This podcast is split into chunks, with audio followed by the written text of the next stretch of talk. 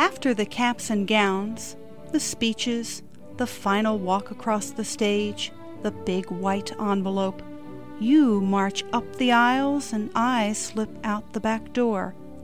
The next morning will bring me back to an empty cocoon, a desk still straining under junk mail and drafts bearing your handwriting, handwriting that by now I can easily match to a name, a voice, a face, a personality. In these 180 days, I have often spent more time with you than my own children, have lost sleep worrying, have planned and crafted and designed a year, have floated on your successes, and fallen flat on my own face. Somehow, you picked me up, and we continued.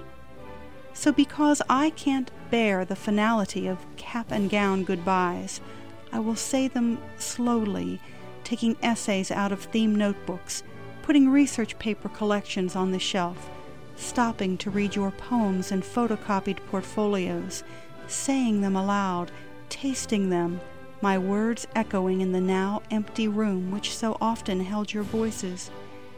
And after the boxes of the year have been stored away, your words will paper the walls, your laughter settle in the carpet your questions float on chalk dust. Your sentences perfume the air with the hopes of teenage dreams. It is fitting that we should close with a mining story, to remember the mines carved out by thousands of men, their chisels poised, their hammers ringing, their hopes held close.